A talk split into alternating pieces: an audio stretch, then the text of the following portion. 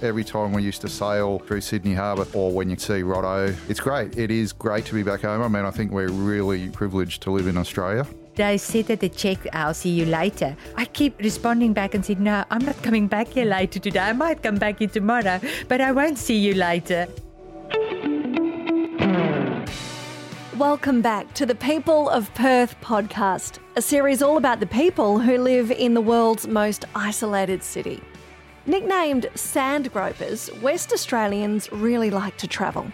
Whether it's around our own scorched country or exploring the far reaches of the globe.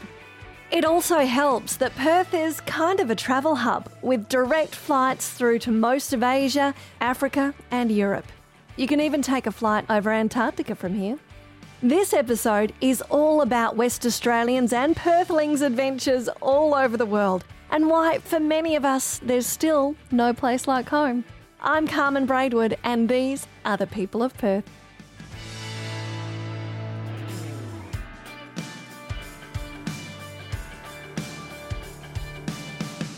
So I got out of the Navy in 2004. I guess it was then that the decision was to be made do I move somewhere else or do I stay here?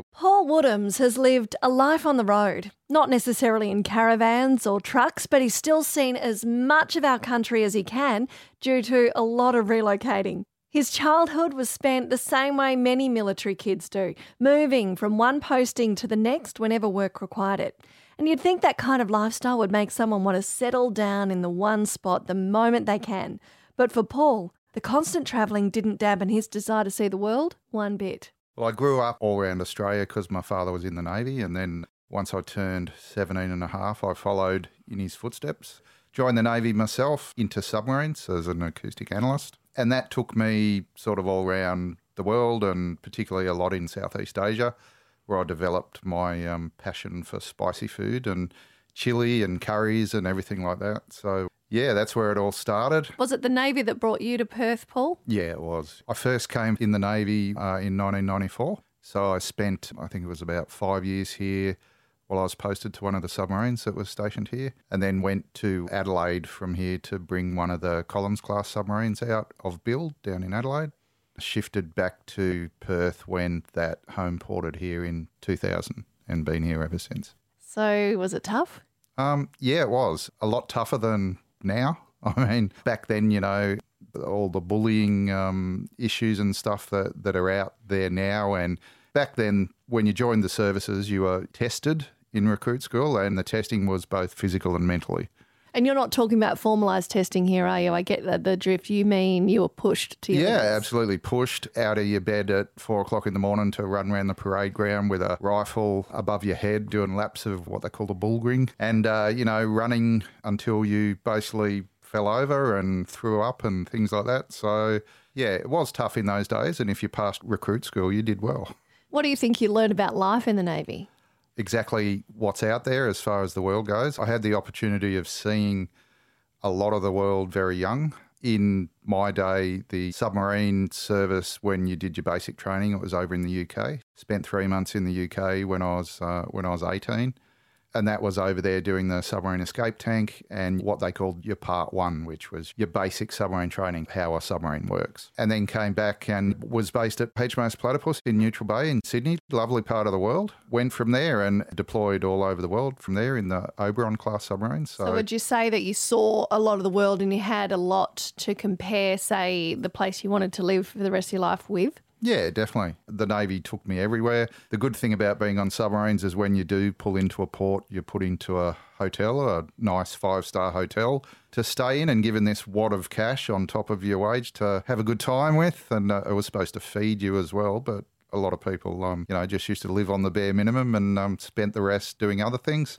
yeah, certainly saw a lot of the world for work, which was really good. I think it grounded me a lot because when I'd get home, and you hear the cliche all the time, it's always great to come home. Well, every time we used to sail through Sydney Harbour through those heads, or when you see Rotto in the distance as you're coming home, it's great. It is great to be back home. I mean, I think we're really, really privileged to live in Australia, not only during COVID times. It's really handy that we're an island for that. When you see what happens around the world and and what other parts of the world, the way they live and the conditions they have, we've got a lot to be thankful for. Anyone who's ever moved city or country and had to rebuild their social groups from scratch can understand what a daunting task that can seem to be. Just getting out and finding people you share interests with can sometimes be a challenge, and that goes double if you're still learning the new language. Moving from a hectic life in South Africa's fashion industry, Lizelle Hartley decided to relocate to Perth with her husband when he received a job opportunity. The plan was to spend more time with her daughters and put being a mum first instead of her career for a while. But while learning another language is one thing, it turns out adapting to local slang is entirely another. There is obviously a lot of Aussie words that we need to get used to. Example, when we arrive and they said at the checkout every time for me, see you later, I keep responding back and said, No, I'm not coming back here later today. I might come back here tomorrow, but I won't see you later.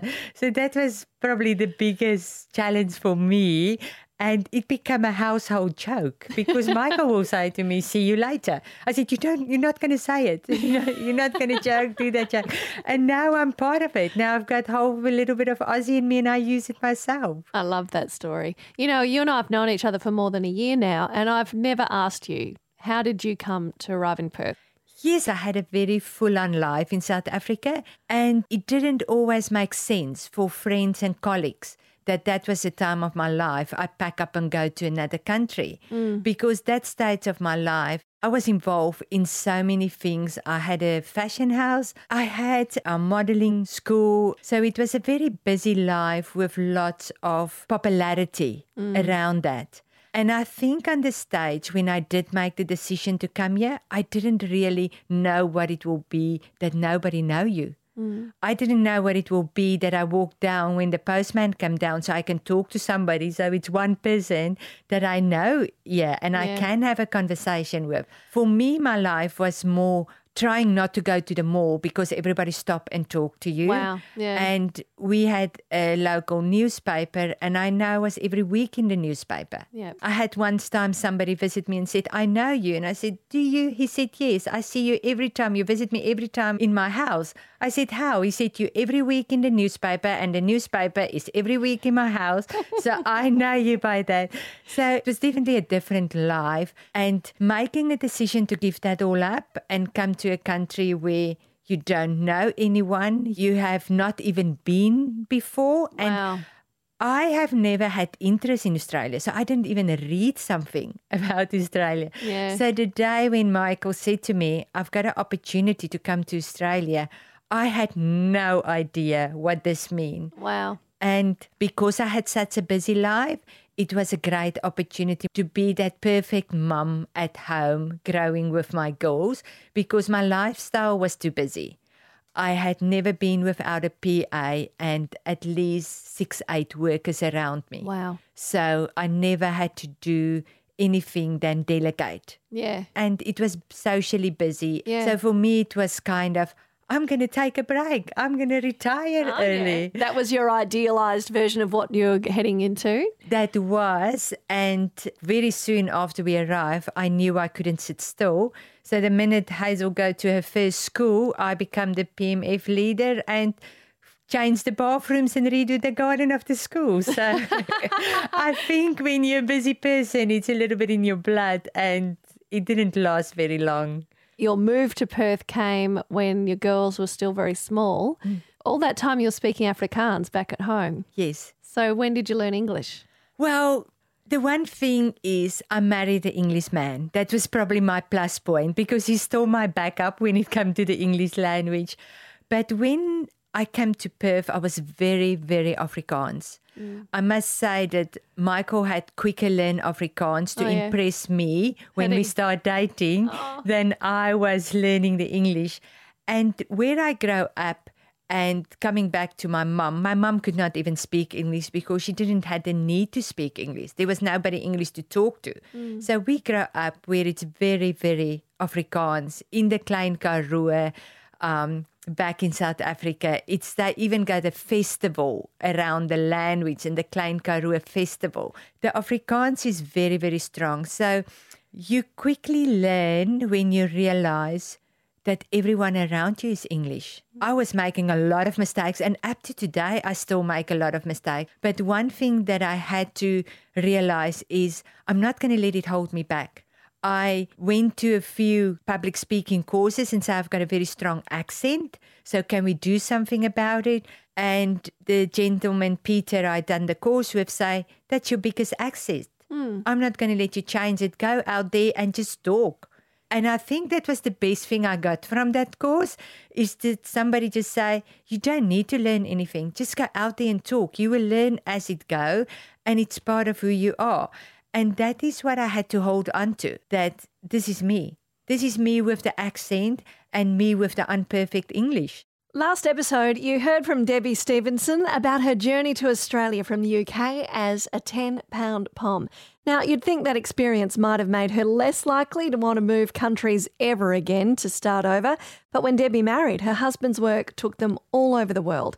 He even managed to convince her to get back on a boat. Moved to Houston first in 98, so the kids were um, four and 6 Mm-hmm. And we were there for four years. So the southern states, the United States of America. Houston, yeah, it was really like as we imagined it was going to be. Really? Yeah, yeah. What was Every- life like there? Where did you live? Who were your Um, friends? we lived in actually a beautiful little suburb called Sugarland.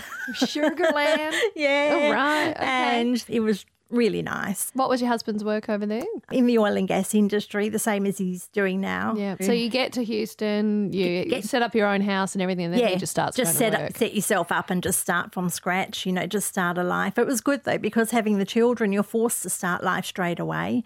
You're immersed. You're in. You're in, Meet you're straight at school, make friends straight away. I started volunteering in the school. Did you? And Did you go to church? I think religion's no, pretty no, popular we didn't. there. It is really popular, but we didn't. Um, No. no. And that was okay. Did you find anyone ever stopped you and said, "Oh, we, We don't were- see you at church"? No, or- no, we were fine. Um, most of our friends didn't go to church either. Oh, that's good, so we probably attracted a certain kind of person. I'm not sure.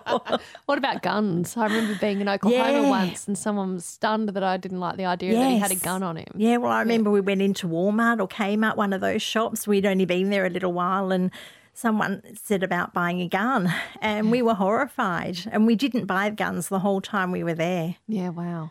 Like, No, it you just, didn't need it. It just seemed wrong. Yeah. How long were you in Houston?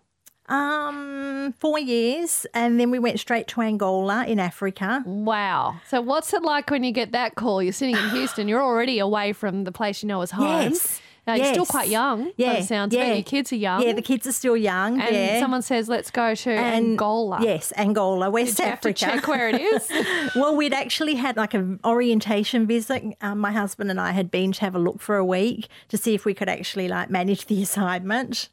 And it's like, yeah, we can do this. So it was actually really easy transitioning there, much it? easier than America. okay. What, what way? We got there, and because there is an expat community, everyone was expecting us. So we walked into the house, and there was like casseroles and dessert and salad Ah. for that night, and flowers. And then people were phoning and dropping in. It was just like, it was amazing. yeah, they were expecting you. They knew we were coming, and it was just a really easy transition. So tell me about life in Angola. I mean, it probably had privileges because you were expat people. Yeah, yeah. Um, what sort of society is it like that? Uh, what would the everyday people of Angola have been like in their wow. lifestyle? Well, they've got a totally different lifestyle to us, and most of them are quite poor, mm-hmm. and a lot of them don't have education available to them, and they still have things like polio and malaria. Wow. And Would people have worked in the oil and gas industry that your husband was there to work in? they Did have some people, there were some locals, they were actually going to sort of like help train those people,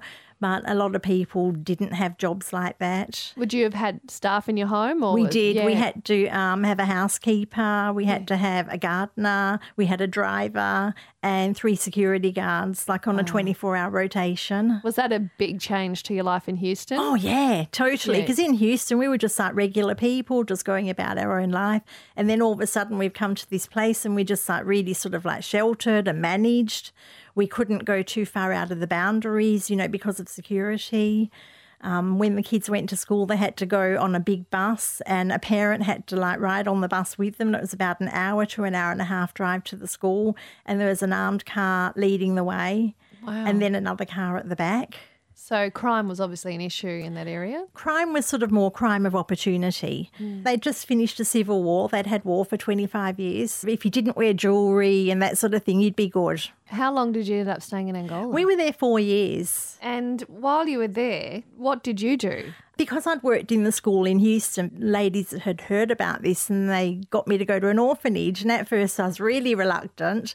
And so this girl said, just come with me, we'll do a craft with the kids. So the two of us turn up one day expecting about 30 or 40 kids. Well, there was about 100 kids aged from like about two years old up to 18 years old. Oh my gosh, how overwhelming. And we stayed for hours and made sure everyone got to do the craft. did you have any Portuguese by then? Were you speaking the Sing- language? Single words, Yeah. just single words.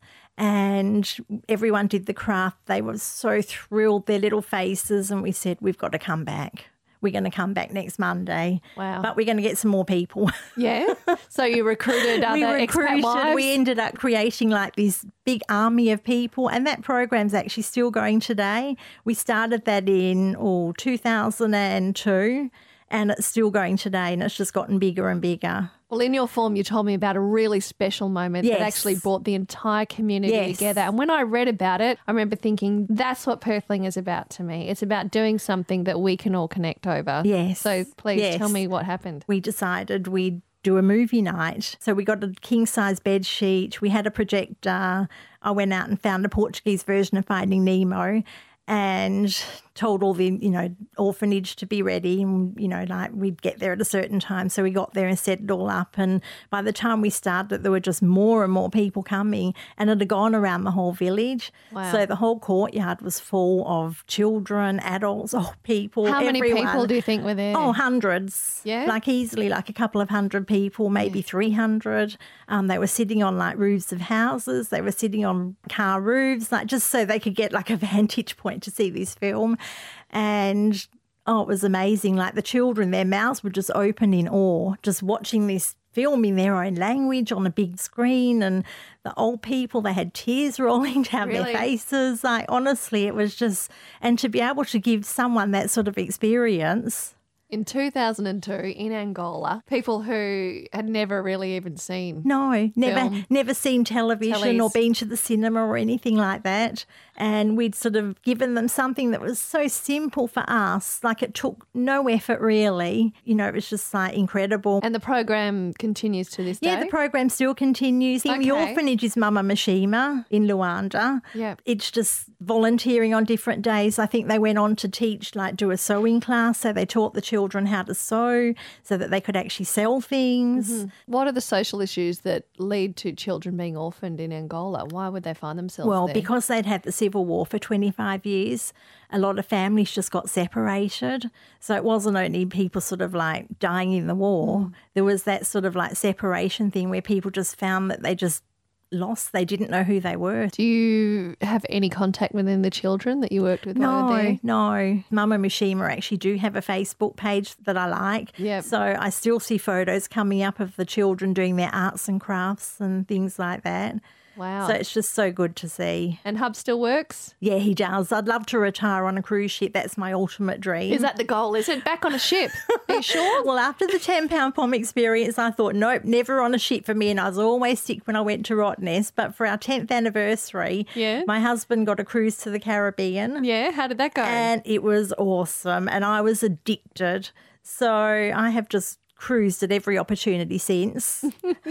Where have you cruised to? oh, everywhere. We've been down to Antarctica. Was that good? That was doing? amazing. We went in the Amazon River, like for seven oh. days, right up the Amazon River. Was the air really fresher there? You know, everyone says you know, it's the, Oh, the it was- lung of the earth because of the trees. Oh, it was actually really stinking humid. It was awful. Wow. So that was that, fascinating. that cruise was hilarious. Actually, it was round trip from Fort Lauderdale. So we flew over from Perth. You can imagine, like it took ages to get there, Mm. and we had five full suitcases.